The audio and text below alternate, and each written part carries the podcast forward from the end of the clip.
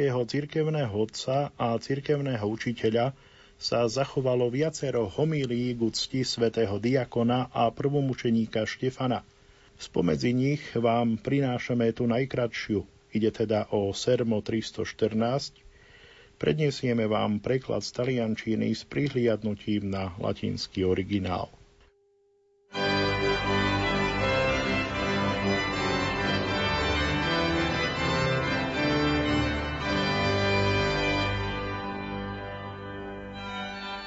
Kázeň na narodenie mučeníka Štefana. Včera sme oslávili narodenie pána, dnes slávime narodenie jeho sluhu. Narodenie pána sme oslávili v deň, keď sa ráčil narodiť. Narodenie sluhu oslavujeme v deň, keď prijal korunu mučeníctva. Oslávili sme narodenie pána, keď prijal rúcho nášho tela. Slávime narodenie sluhu, keď opustil svoje rúcho tela. Oslávili sme narodenie pána, ktorým sa stal podobný nám. Oslavujeme narodenie sluhu, ktorým sa stal podobný Kristovi. Ako sa Kristus narodením zjednotil so Štefanom, tak sa Štefan smrťou zjednotil s Kristom. Církev rovnako zbožne slávi deň narodenia a deň utrpenia pána nášho Ježiša Krista, pretože jeden i druhý deň sú liekom. Ježiš Kristus sa narodil, aby sme sa znovu narodili. Ježiš Kristus zomrel, aby sme väčšine žili. Mučeníci, pretože priniesli so sebou dedičný hriech, narodením vstúpili do boja proti zlu. Avšak smrťou, pretože skoncovali s každým hriechom, prenikli k absolútne nepochybným dobrám. Na druhej strane, takto plne vystavení prenasledovaniu, ak by nebola ich útechou odmena budúcej blaženosti, ako by dokázali znášať muky spôsobené rozličnými druhmi mučenia? Ak by blažený Štefan, vystavený hustým ranám kameňov, nemyslel na odmenu, ktorá ho čakala, ako by dokázal vydržať to krupobytie úderov? No Štefan pamätal na príkaz toho, ktorého videl prítomného v nebi – a dvíhaný k nemu Štefan vrúcnou láskou túžil čo najskôr opustiť telo a vyletieť k nemu. Ani sa už viac nebál smrti. Keď uvidel živého Krista zabitého pre neho, ponáhľal sa zo svojej strany zomrieť pre neho a žiť s ním. Čo sa týka toho, čo musel vidieť najblaženejší mučeník, postavený do boja, bez pochyby mi pripomeniete jeho slová, ktoré ste zvyknutí počúvať počas čítania zo skutkov poštolov. Hľa, vidím nebesia otvorené a syna človeka stáť po pravici Božej, povedal Štefan. Štefan videl Ježiša, ktorý stál na nohách, pretože sa držal odhodlane bez padnutia. Pretože Ježiš stál hore a z hora pozoroval, čo sa dialo dole v boji, dodával neporaziteľnú odolnosť svojmu vojakovi Štefanovi, aby nepadol. Hľa, vidím nebesia otvorené, povedal Štefan. Blažený je človek, ktorému sa otvárajú nebesia. Ale kto otvoril nebo? Ten, o ktorom sa hovorí v zjavení. On je, ktorý otvára tak, že nikto nezatvorí a zatvára tak, že nikto neotvorí. Keď bol Adam vyhnaný z raja po prvom a ohavnom hriechu, bolo zavreté nebo pre ľudský rod. Po Kristovom utrpení ako prvý vstúpil Lotor, po ňom Štefan uvidel otvorené nebo. Na čím sa divíme? Na tým, čo skutočne uvidel, čo skutočne chcel zjaviť a čo násilne smrťou získal? Odvahu, bratia, nasledujme ho. Budeme korunovaní, keď budeme nasledovať Štefana, ale predovšetkým ho musíme nasledovať a napodobňovať v láske k nepriateľom. Zaiste chápete, že obklopený davom nepriateľov, bytý z každej strany hustými ranami kameňov, pokojný a bez strachu, krotký a mierny medzi kameňmi, ktoré mu spôsobili smrť, obrátený k tomu, pre ktorého ho zabíjali. Štefan nepovedal, Pane, odsúď ich za moju smrť, ale príjmi môjho ducha. Štefan nepovedal, Pane Ježišu, pomsti svojho sluhu, ktorého vidíš vystaveného takému trestu smrti. Ale Štefan povedal, nezapočítaj im tento hriech. Stáli vo svedectve pravdy, zapálený láskou v duchu, ako viete, najblaženejší mučeník Štefan dosiahol najvyššiu slávu povolaný, ktorý vydrží až do konca, dosiahne odmenu, pre ktorú bol povolaný. Štefan bol na slávu svojho mena privedený ku korune. Keď blažený Štefan ako prvý prelial krv pre Krista, ako by prišla z neba koruna, aby ju mali ako odmenu tí, ktorí ho nasledovali, ktorí napodobňovali v boji toho, ktorý ich predišiel. Následne časté opakovanie sa mučeníctva naplnilo zem. Tí, ktorí potom preliali krv na svedectvo pre Krista, položili na svoju vlastnú hlavu korunu, uchovávajúc ju neporušenú pre tých, ktorí prišli potom. A teraz, bratia, koruna vysí z neba. Ktokoľvek po nej zatúži, nech k nej rýchlo vyletí. A pre krátku a výstižnú výzvu, aby ste boli svetí, netreba veľa slov. Ktokoľvek túži po korune, nech sa snaží napodobňovať Štefana. Obráť sa k pánovi. thank you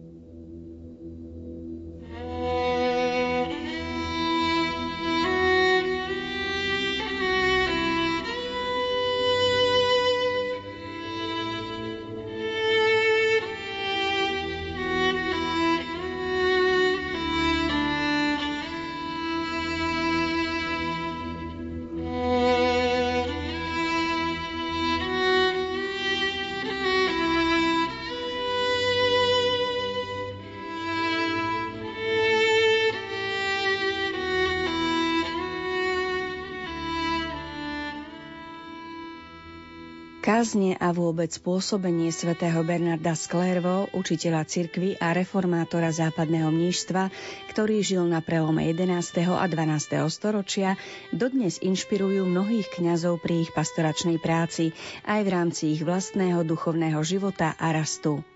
Jedným z takto poznačených v tom najlepšom zmysle slova je aj monsignor Marian Gavenda. A práve v rozhovore s ním vám predstavíme osobnosť svätého Bernarda a rôzne aspekty jeho života a práce. Samozrejme, v dnešný sviatočný deň nebude chýbať ani prepojenie s Vianocami, ktoré sa v kázniach tohto svetca objavujú ako jedna zo zásadných tém. Nasledujúcu hodinku vysielania pre vás pripravili hudobná redaktorka Diana Rauchová, technik Matúš Brila a od mikrofónu vás pozdravuje Danka Jacečková. Najskôr teda niekoľko faktov zo života svätého Bernarda. Pochádzal z bohatej šlachtickej rodiny z oboch strán. Narodil sa nedaleko Dijonu vo Francúzsku. E, už životopisci takú zaujímavú vec podotýkajú, že krátko pred narodením sa jeho matke e, prisnil živý sen, že porodí psa zrezal takou škvrnou na chrbte a čo je spovedník vyložil, že porodí syna, ktorý bude ako verný pes strážiť Boží dom a štekať na nepriateľov viery. No k tomu hneď by som aj dodal také zovšeobecnenie, čo sa týka snov a hlavne v legendách, životopisoch svety. Obyčajne ten význam sa pripisuje až neskoršie a výklad je prispôsobený alebo je na tej úrovni, aký je človek, ktorý ten sen vyklada.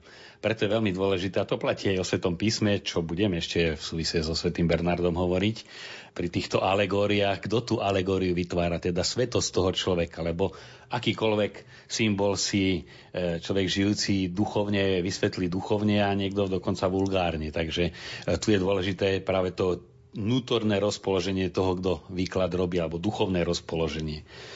V živote svätého Bernarda hrá veľkú rolu jeho matka, eh, ku ktorej mal blízky a veľmi hlboký citový vzťah, aj veľmi ťažko prežíval jej smrť a práve tam nastáva taký posun, že svoju matku vidí v Pane Márii. To je niečo podobné, ako sme mohli vidieť u Karola Vojtilu, Jana Pavla II., že tým, že stratil matku, stratil aj otca, súrodencov, tak eh, tú potrebu pozemskej matky, aj tej nehy materinskej opory, ochrany nachádza v Pane Márii. Psychológovia by možno hovorili, že to len nejaká lacná projekcia, že si premietol potrebu matky, ale my vieme z náboženského pohľadu, že to nie je nejaká len projekcia, ktorú si ja vytváram v svojej mysli, ale tá Panna Mária ako matka objektívne existuje. A toto je práve kľúčom e, k pochopeniu mnohých aj kázaní e, svätého Bernarda. Má krásne kázne o Pane Márii, aj sa považuje za takého veľkého marianského kazateľa. Tu vidíme, a je to aj aktualizácia na súčasnosť, akú dôležitú rolu pre celý nasledujúci vývoj hrá matka alebo hrajú rodičia v živote dieťaťa. To, či u Jana Boska, jeho matka Margita, e, alebo u mnohých iných svetých, keby sme išli do hĺbky aj u pána Ježiša, e, aj ako dieťa, ako chlapec, tak tam bola prítomná jeho matka, ktorá, pri ktorej rástol, ktorého nás vzťah, samozrejme zase ten mužský zor vo svetom Jozefovi. No a potom eh, tie veľké veci cez malých ľudí, pretože svätý Bernard eh, vyštudoval, vychodil kláštornú školu, kde sa mu zapáčil reholný život a on sa chcel tak pozvolne naň pripraviť na pánstve svojho otca, kde združil ešte ďalších asi 30 mladých chlapcov, ktorí chceli vstúpiť do benediktínskeho kláštora a tam sa takou veľkou horlivosťou pripravovali na tento vstup. A tu už vidíme, ako sa svätého Bernarda už v mladom veku zmocňuje Duch Svetý. Obnova cirkvi prichádza z Ducha Svetého. Rôznym spôsobom, niekedy veľkým pápežom, ktorý ozaj udá taký nový dých v živote cirkvi a my sme to mohli vidieť, že tých pápežov sme mali veľkých za celé posledné storočie. No ale dosť často je to práve tá obnova z dola, že to je niekto tichý, tak ako svätý Benedikt, vlastne predchodca svätého Bernarda, aj duchovný, duchovný otec, tiež ako mladý mladý chlapec, mladý muž, 24-ročný odchádza z Ríma, kde má slubnú kariéru a celá tá obnova a budúcnosť Európy vlastne e, nastáva tam v tej jaskinke e, nad Subiakom, kde prežíva úžasne hlboký život s Bohom. A až potom prichádza to to veľké poslanie, ktoré plnia jeho mnísi a to množstvo kláštorov, ktoré sa šíria už počas svätého Benedikta. U svätého Bernarda vidíme paralelu, pretože už ako mladý mních bol poslaný e, do oblasti Klervo, jasné údolie by sa to mohlo preložiť, aby aj so skupinou mníchov, spolubratov, tam vytvoril nový kláštor. Bol asi najmladší spomedzi nich e, aj takého jemného, jemnej výchovy, chatrného zdravia. A tí bratia aj dosť pochybovali, že či práve on bude môcť e, túto novú misiu viesť a splniť ju, pretože kým sa to stalo jasným údolí, bolo to skôr také temné údolie, močarista pôda, e, zarastená, nekultivovaná, skrývali sa tam lúpežníci. Čiže to najhoršie, čo si vieme predstaviť. On tam prichádza aj s bratmi a charakterizuje ho obrovské nadšenie a obetavosť musia to tam odvodňovať v ťažkých, veľmi ťažkých podmienkach. Žili hlavne úplne prvý rok, ale aj prvé roky. Keď sa niekedy si robili polievku, lenže do horúcej vody zaliali vlastne dubové listie zo stromu a to bola ich polievka. Ale tam vidíme, zase je to taká šrta, že e, veľká obnova sa deje vždy pri veľkej obetavosti také nejaké, že niekoho napadnú veľké plány a potom ich realizuje. Ten zrod je vždy poznačený obrovskou obetavosťou. A to je práve charizma znamená toto, že človeka prenikne tá Božia láska, ktorá sa túži stravovať a, a dať sa úplne k dispozícii. Potom vidíme taký ďalší krok zaujímavý a charakteristický u svätého Bernarda, taký posú z veľkej prísnosti. On bol prísny na seba, chcel naozaj v tej službe sa akoby spalovať a celý vložiť a, a ovládať svoju povahu. Ale keď takto viedol aj svojich e, bratov, tak postupne prišiel na to, že nie je to správna cesta. A tam vidíme vývoj. Že keď je príliš náročný na nich, tak vlastne aj keď majú dobrú vôľu, ale často padajú, pretože nedokážu tú vysoko nastavenú latku dosiahnuť a pritom sú veľmi snaživí, pokorní a tam sa naučil, a jeho životopisci, aj tí dávni životopisci to charakterizujú, od svojich pokorných bratov sa Bernard pokore naučil. Veľmi taká vystižná veta že si uvedomí, že to jednak je pôsobenie milosti a že trpezlivosťou, miernosťou dosiahne oveľa viac. A tým je už potom charakterizovaný aj vo svojich homiliách a obrovskom pastoračnom pôsobení. No a tá črta, ako bola u svätého Benedikta v tom 6. storočí, keď sa lámali vlastne brány budúcnosti, zanika postupne rímska ríša, prichádzajú barbarské kmene do súčasnej Európy a vlastne svätý Benedikt a postupne mnísi udávajú charakter Európe, učia tie národy čítať, písať, pracovať a kláštoroch prepisujú literatúru, čím premostili aj grécku kultúru, vzdelanosť, aj rímsku a dali základy Európe. Tak takisto svätý Bernard v období, keď sa rodí stredovek, nová e, etapa v živote cirkvy, keď začínajú križiacké výpravy, ukazuje sa, že svet nie je len taký malý, ako si ho dovtedy predstavovali, aj keď si pozrieme mapy z toho obdobia, tak aj tá predstava, kde tá svetá zem je, e, tak bola veľmi skreslená to potom aj vysvetlilo určité sklamanie z križiackých výprav, ale nie to je podstatné. Hoci svätý Bernard bol pápežom poverený propagovať križiacké výpravy, chodil po Francúzsku, Nemecku a horlil za to, že našich bratov vo viere, ktorí sú tam zabíjani, tak treba oslobodiť, že Boží hrob treba oslobodiť. On tam videl to duchovné poslanie. To zobralo aj značnú časť aktivity svätého Bernarda, ale boli to hlavne 68 kláštorov, ktoré založil. A tam vidíme, že keď to semienko je silné, ono už potom sa rozrastá. Ale keby bolo slabé a to by sa aj presádzalo, tak aj tie kláštory by boli slabé a veľa by toho nepriniesli. Tiež treba zdôrazniť, že obdobie, v ktorom svätý Bernard žil, tak bolo dosť chaotické aj v živote cirkvi. Bolo to obdobie protipápeža, pápeža Inocenta II. a taký protipápež Anaklet II. Svetý Bernard bol na strane právom zvoleného pápeža potom eh, čelil rôznym sporom. Stal sa dokonca pápežom jeho žiak, pápež Eugen III, ktorý sa s Bernardom eh, často radieval, ako má spravovať církev. Takže tá obnova z toho maličkého kláštora, kde žili veľmi tvrdým, jednoduchým životom, už po pár rokoch poznačovala celú církev. No a potom boli tam spory jednak aj v církvi, spoločnosti.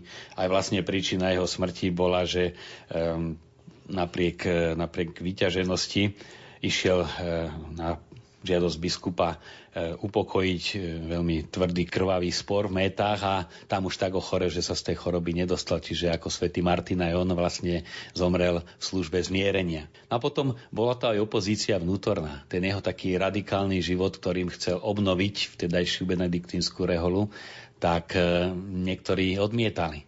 Obviňovali ho, kritizovali ho čo je známe, jedna z úloh, ktorá mu bola zverená, bolo posúdiť videnia Hildegardy z Bingenu, ktorá na tú dobu bola, bola úžasne vynimočný a progresívny mystik, ktorému mnohí nerozumeli, ju považovali za heretečku. A svätý Bernard vydal také krátke stanovisko po tom, čo sa s ňou stretol, skúmal tie zjavenia, že tie zjavenia sú pravé, ale pochopí ich len ten, kto žije hlboký duchovný život. Kto nemá tú skúsenosť a len o nich číta a počuje opis, on nevie, čo si má predstaviť a tie predstavy sú často milné. A to je už aj základ vôbec prístupu svätého Bernarda k svätému písmu.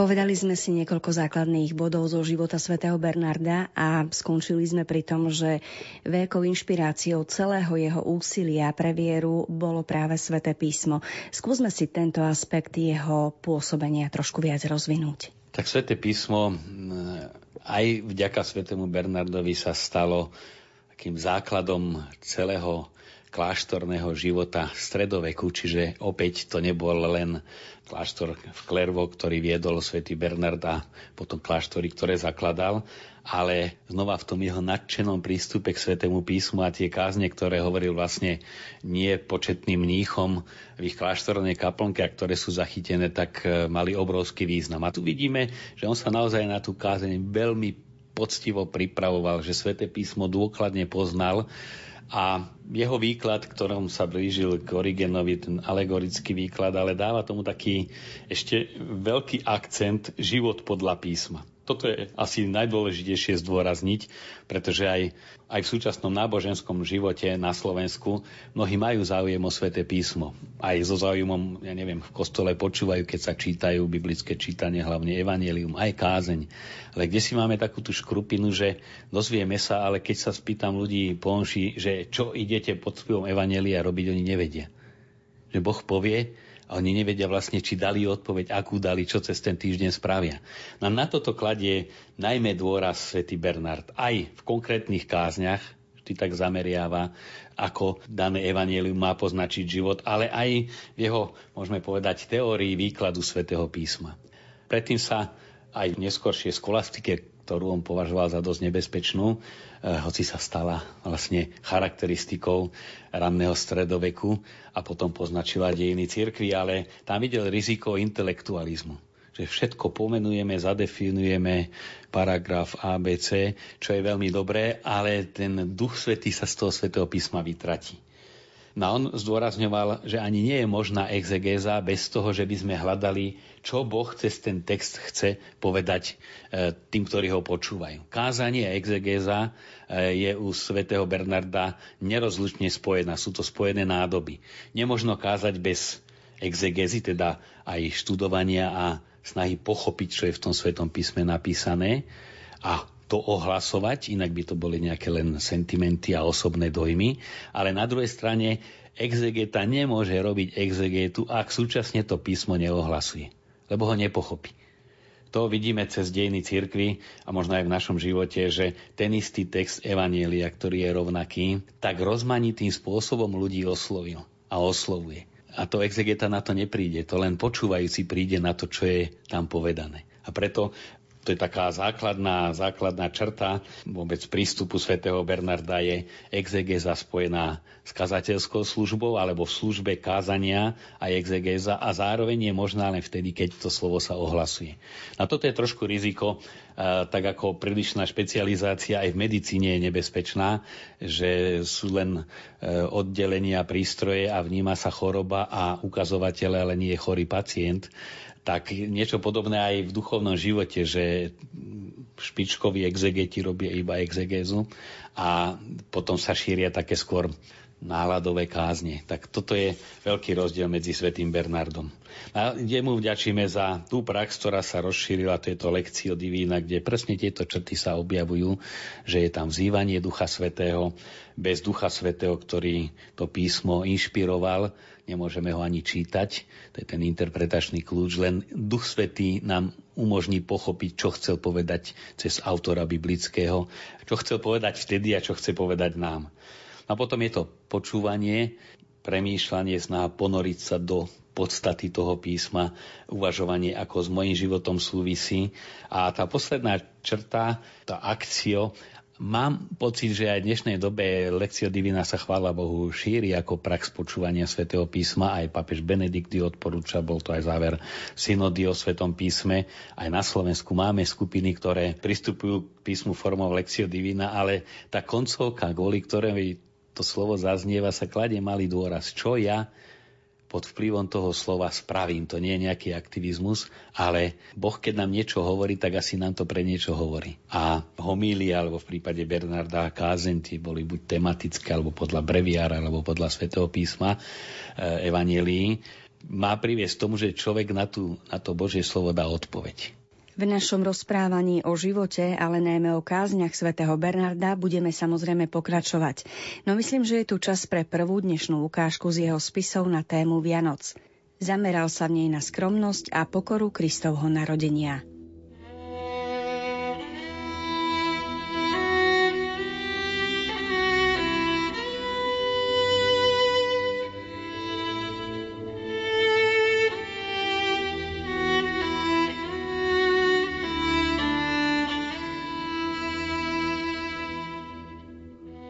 Uvedomte si, milovaní bratia, aký veľký je dnešný sviatok, pre ktorý je deň krátky a zem malá. Preto sa rozširuje do času i do priestoru. Zaberá aj predchádzajúcu noc a nebo naplňuje ešte skôr ako zem. Noc sa totiž naplnila svetlom ako deň, keď uprostred hlbokej noci pastierom zažiarilo nové svetlo z neba – a aby ste poznali, na akom mieste sa začala sláviť radosť z tohto sviatku, ktorú už mali anieli. Ohlasuje sa všetkému ľudu budúca veľká radosť. Ale hneď je tu množstvo nebeských zástupov, ktoré chvália Boha. Preto je táto noc považovaná za väčší sviatok než ostatné, v žalmoch, hymnoch i duchovných piesňach. A pri tejto vigílii treba bez akejkoľvek pochybnosti veriť, že títo nebeskí poslovia išli napred – za nimi speváci a uprostred dievčatá s bubienkami. Ale aké množstvo oltárov dnes žiari perlami a zlatom, steny sú ozdobené vzácnými kobercami. Myslíš, že k ním sa obracajú anieli a odháňajú ľudí v otrhaných šatách? Ak je tomu tak, prečo sa skôr ukázali pastierom oviec, než kráľom zeme alebo kňazom v chráme? Prečo sám spasiteľ, ktorému prináleží všetko zlato a striebro, vo svojom tele vyhlasuje chudobu za svetú? Alebo prečo sama chudoba je anielom tak slávnostne zdôrazňovaná? Zaiste to nie je bez dôvodu a je v tom skryté určité tajomstvo, keď je spasiteľ zabalený do zdrapov látok a položený do jaslí. Aniel nám to predsa zdôrazňuje ako znamenie. Nájdete dieťatko zavinuté do plienok. Tie zdrapy látok sú nám dané ako znamenie. Pane Ježišu, ale ako znamenie, ktorému dodnes mnohí odporujú. Mnohí sú totiž povolaní, ale málo ktorí vyvolení, a tak nie sú ani označení. Poznávam, áno, poznávam z istotou Ježiša, veľkňaza, oblečeného do špinavých šiat, keď zápasí v spore so satanom – Hovorím k znalcom písma, ktorým nie je neznáme toto prorocké videnie Zachariáša. Ako náhle však bol ten, ktorý je našou hlavou, povýšený nad našich nepriateľov, celkom zmenil svoj odev. Odel sa do krásy a obklopil sa svetlom ako šatami. Tak nám dal príklad, aby sme i my tak činili. Iste je v zápase užitočnejšie železné brnenie ako ľanové rúcho, aj keď to prvé predstavuje obtiažnosť a to druhé dôstojnosť. No až keď údy budú nasledovať hlavu, celé telo bude spievať v jednom duchu a povie Môj nárek si obrátil na tanec. Roztrhol si moje rúcho kajúcne a radosťou si ma opásal. Nájdete dieťatko zavinuté do plienok a uložené v jasliach.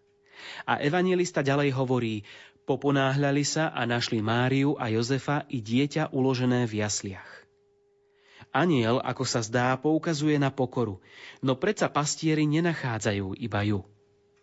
Čo to znamená?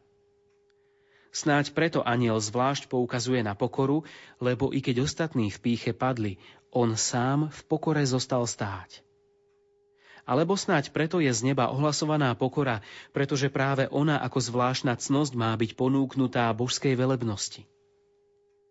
Ale nemohla byť nájdená len ona sama pretože pokorným sa vždy dáva milosť. Našli Máriu a Jozefa i dieťa uložené v jasliach. A tak ako spasiteľovo detstvo celkom zjavne znamená pokoru, tak je rovnako vhodne skrze pannu naznačená zdržanlivosť. A skrze Jozefa, muža spravodlivého, ktorého chváli evanielium, zase spravodlivosť. Kto by nevedel, že telu prináleží zdržanlivosť? Spravodlivosť je potom cnosťou, ktorá každému dáva, čo jeho je, a preto je potrebná vo vzťahu k blížnym. Pokora nás zmieruje s Bohom. Činí nás podriadenými Bohu. Bohu sa na nás páči, ako hovorí svetá panna, zhliadol na poníženosť svojej služobnice. Preto, kto je necudný, hreší proti svojmu telu. Kto je nespravodlivý, proti blížnemu. Kto sa povyšuje a nadúva, hreší proti Bohu. Smilník sám seba zbavuje cti. Nespravodlivý obťažuje blížneho. Povýšenec uráža Boha. Svoju slávu inému nedám, hovorí hospodin. Avšak pyšný hovorí, ja si ju prisvojím, i keď ty mi ju nedáš. Nepáči sa mu ani ono delenie aniela, ktorý dáva slávu Bohu a pokoj ľuďom. Takýto človek teda neúctieva Boha, ale vyvyšuje sa nad Neho, preto je bezbožný a neverný. Veď čo iné je zbožnosť ako úcta pred Bohom? A kto iný uctieva Boha ako ten, kto sa mu dobrovoľne podriadi? A ako oči služobníkov k rukám ich pánov, tak oči jeho srdca vzhliadajú k jeho pánovi. aby sa v nás vždy mohli nachádzať aj Mária, Jozef a dieťatko položené do jaslí, žijeme v tomto veku triezvo, spravodlivo a nábožne. Preto sa ukázala Božia milosť, aby nás vychovávala a rovnako sa ukáže jeho sláva. Veď predsa čítaš, veď zjavila sa Božia milosť na spásu všetkým ľuďom a vychováva nás, aby sme sa zriekli bezbožnosti a svetských žiadostí a žili v tomto veku triezvo, spravodlivo a nábožne a tak očakávali blahoslavenú nádej a príchod slávy veľkého Boha. V malom dieťati sa ukázala milosť, aby nás vychovávala, ale toto dieťa bude veľké, ako o ňom povedal Gabriel. A tí, ktorých ako malé dieťa vychováva k pokore srdca a k miernosti, pozdvihne potom k veľkosti a sláve ten, ktorý príde ako veľký a slávny. Ježiš Kristus, náš Pán.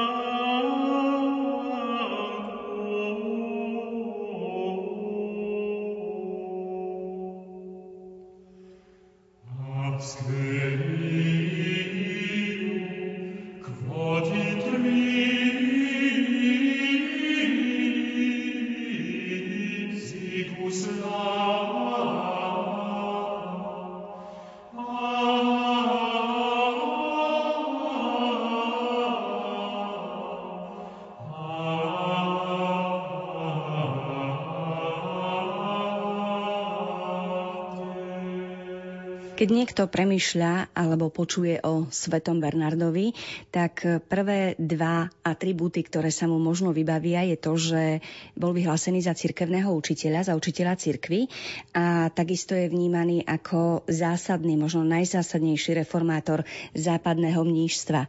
Skúsme si ešte, kým prejdeme k jeho kázňam, ktoré sú zamerané práve na toto vianočné obdobie, povedať pár slov aj o týchto dvoch záležitostiach v jeho živote. Tak už tie atribúty ktoré mu dali veľké osobnosti vtedajšie doby.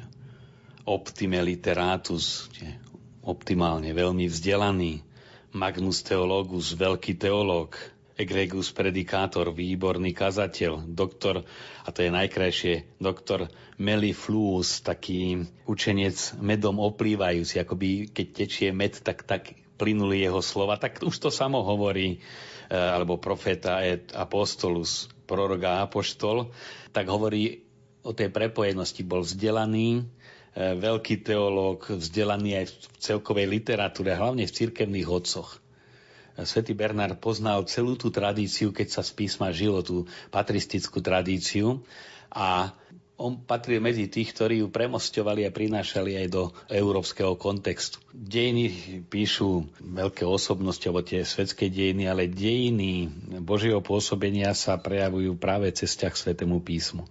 A návrat k cirkevným otcom vždy sprevádza aj návrat k Svetému písmu, alebo naopak. No potom ten výkladon e, tiež sa riadil tými e, tromi zmyslami e, pod vplyvom Origena, to je zmysel historický, morálny a mystický historicky teda treba hlavne starozákonné texty, aká bola vtedy situácia. E, prorok reaguje na momentálne okolnosti na vtedajšieho kráľa, ale už tým predpoveda Mesiáša a mesiášskú dobu. Potom morálny, čo to znamená pre náš život a mystický, to je už ten hlboký život e, spojenia s Bohom. Čo je charakteristické, nie ani tak toto podelenie, ale že v ňom je to zjednotené vnútorne že my tam z tých slov cítime aj tú znalosť historickú, že to sväté písmo veľmi dobre vysvetľuje. Potom ten morálny význam, čiže aký, aký vplyv alebo ako máme konať podľa toho daného biblického textu a potom mysticky je to vlastne počúvanie samého Boha. Tak ako deti, keď počúvajú rozprávku, oni tú istú a vedia ju na spameť, deti majú dobrú pamäť a stále znova ju chcú počuť.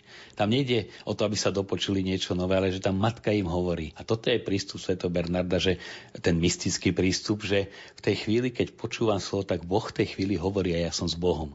Opäť si dáme v rozhovore prestávku a slovo dostane Martin Šajgalík, ktorý predniesie ďalšiu vianočnú kázeň svätého Bernarda o otcovi milosrdenstva, ktorý sa zmilúva nad našimi úbohostiami.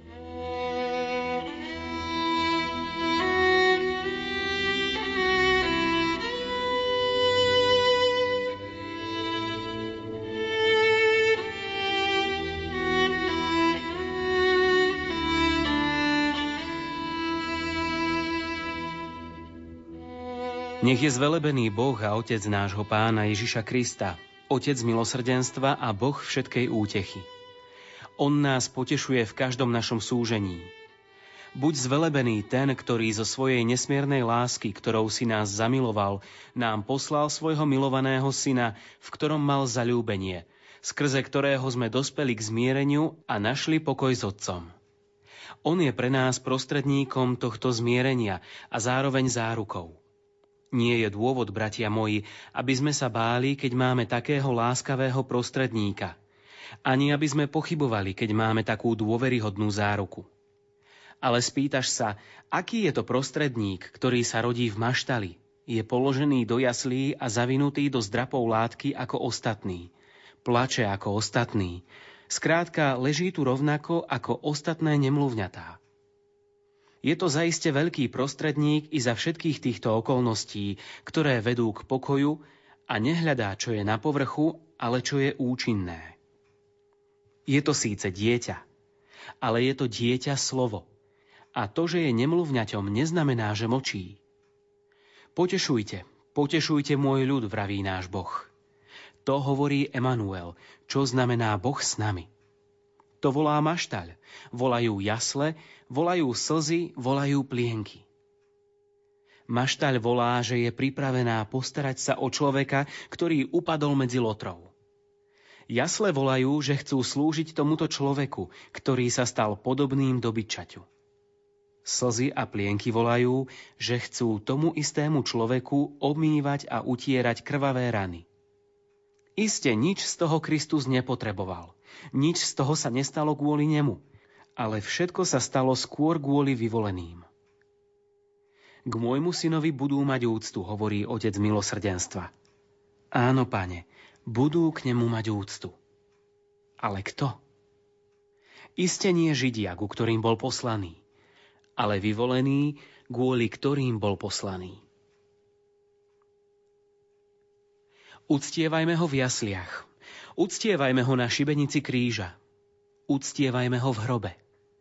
So zbožnou úctou prijímajme toho, ktorý sa kvôli nám stal maličkým, kvôli nám prelial krv, kvôli nám zbledol v smrti a bol pochovaný. So zbožnou úctou sa klaňajme spolu s mudrcami.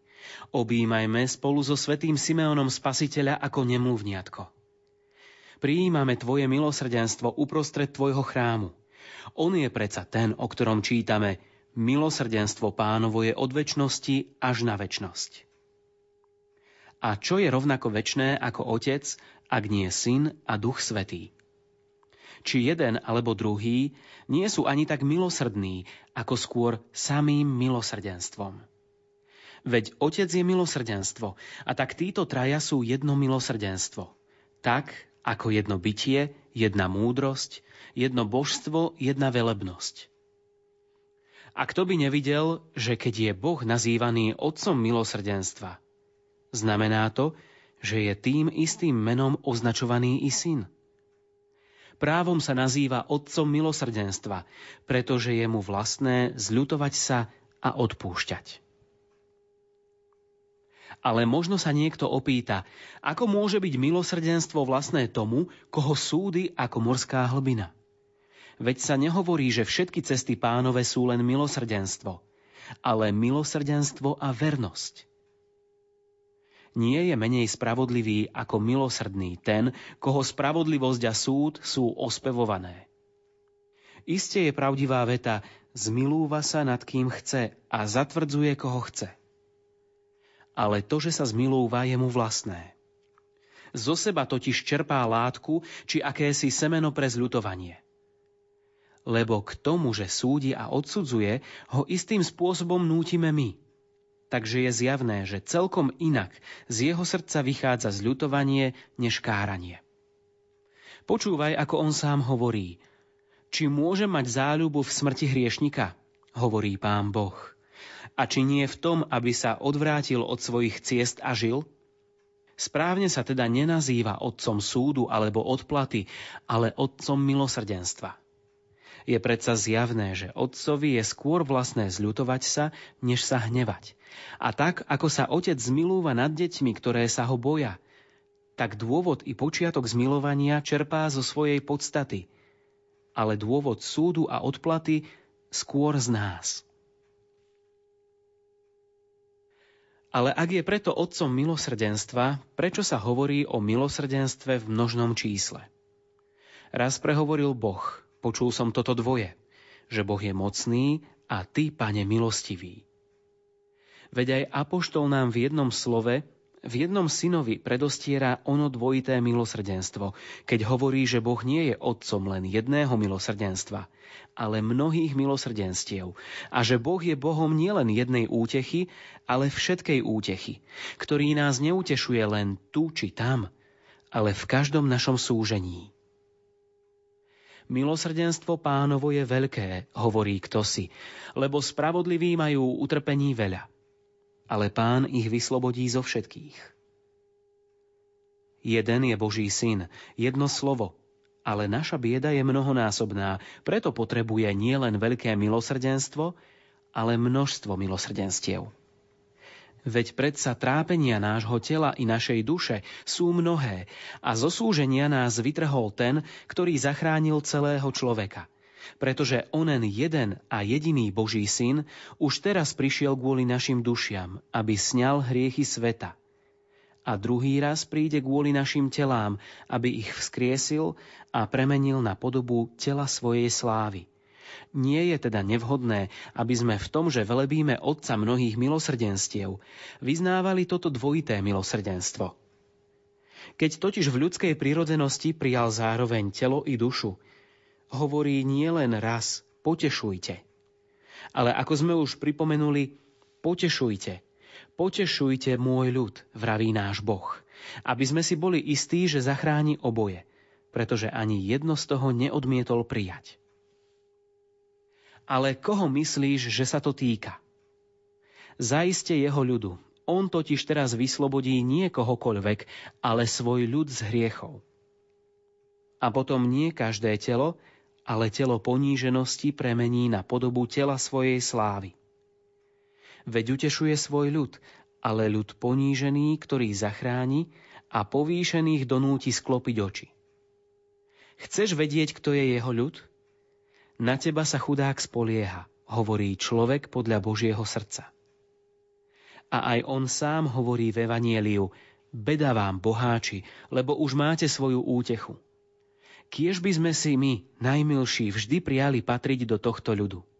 Nie medzi tých, ktorým hovorí beda, ale medzi tých, ktorých utešuje Pán, ich Boh. Veď čo by utešilo tých, ktorí už majú svoju útechu? Kristus, nemluvňa, neutešuje tých, ktorí planorečnia. Kristové slzy tých, ktorí sa hlasno smejú. Jeho plienky neutešujú tých, ktorí chodia v bohatých odevoch. Maštaľ a jasle neutešujú tých, ktorí milujú popredné miesta na zhromaždeniach. Naopak, uvidíme, ako všetka táto útecha patrí tým, ktorí v tichosti očakávajú pána, ktorí nariekajú a sú oblečení v handrách. Nech počujú, že ani sami anieli neutešujú nikoho iného. Pastierom, ktorí v noci bdeli a strážili svoje stáda, je zvestovaná radosť nového svetla. Im je povedané, že sa narodil Spasiteľ – nie vám, bohatí, ktorí už máte svoju útechu a svoje beda bohatým, ale úbohým a núdznym uprostred nočného bdenia zažiaril slávny deň. Noc sa naplnila svetlom ako deň, ba dokonca sa zmenila na deň. A aniel povedal, dnes sa vám narodil spasiteľ. Dnes a nie tejto noci. Pretože noc pokročila a deň sa priblížil. Je to skutočný deň, ktorý pochádza z dňa. Božia spása, Ježiš Kristus, náš Pán, ktorý je nad všetkým. Boh velebený na veky. Amen.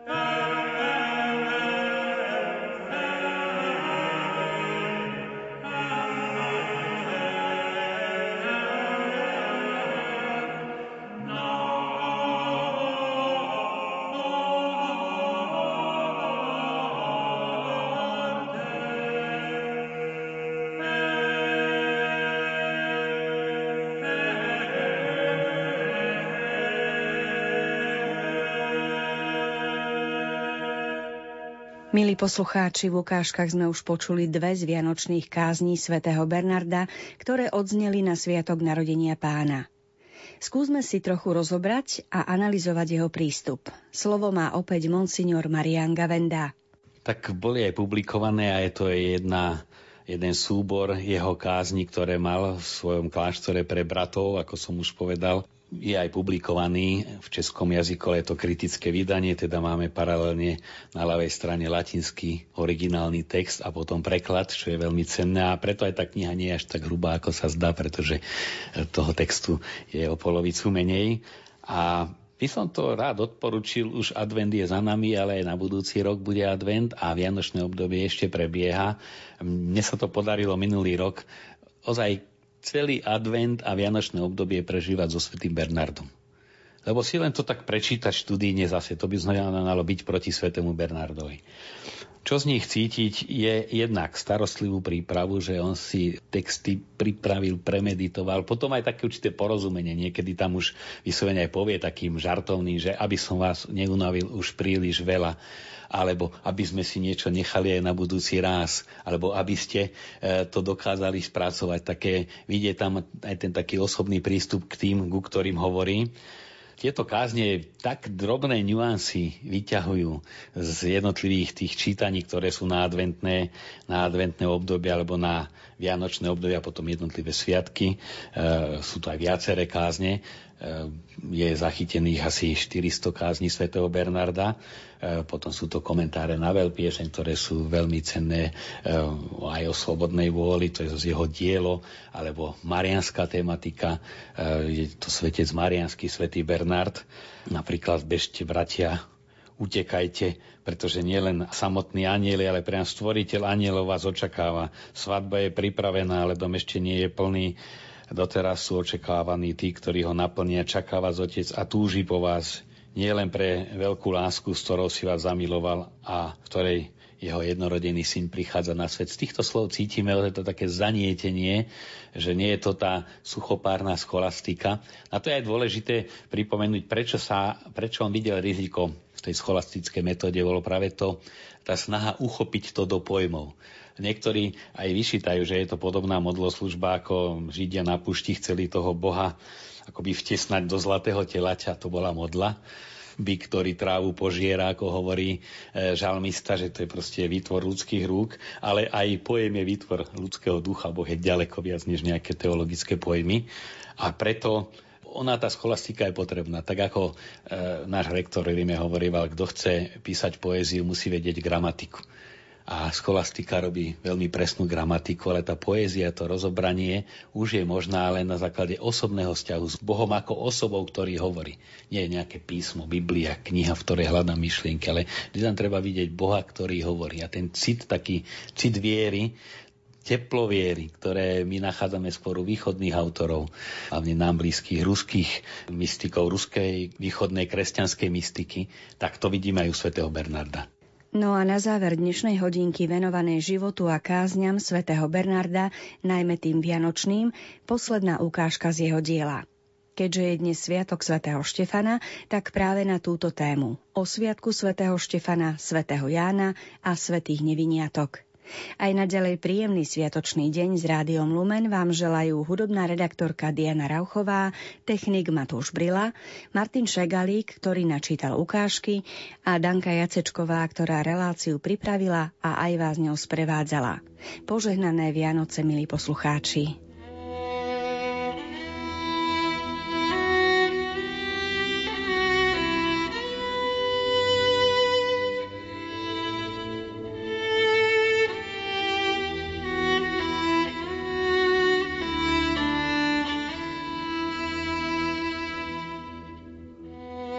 Požehnaný, ktorý prichádza v mene pánovom.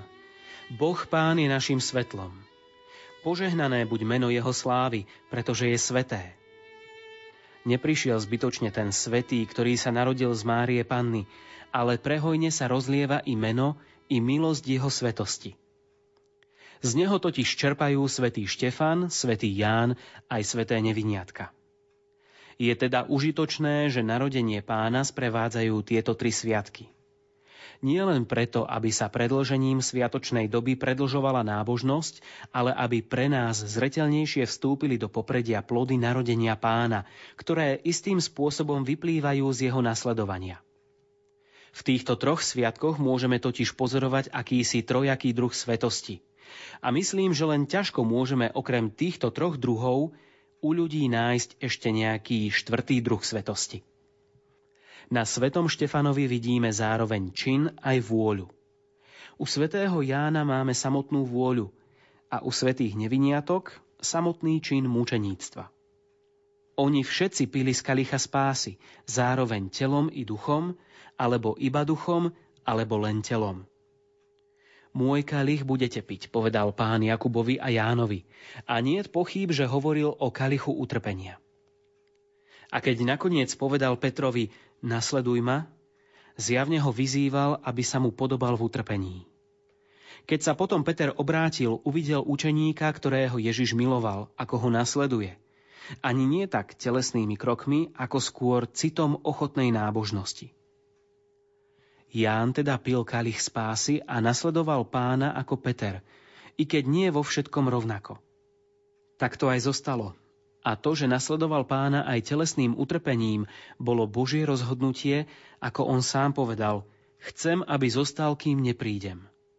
Ako by tým chcel povedať, aj on ma chce nasledovať, ale ja chcem, aby takto zostal. Alebo hádam niekto pochybuje o mučenických korunách neviniatok? O tom, že deti zavraždené pre Krista sú korunované medzi mučeníkmi, môže pochybovať ten, kto neverí, že tí, ktorí sa znovu narodili v Kristovi, sú započítaní medzi deti prijaté za vlastné. Prečo by inak onen chlapec, ktorý sa nám narodil, strpel, aby ostatní chlapci, jeho vrstovníci, boli kvôli nemu zabití, čo mu iste mohli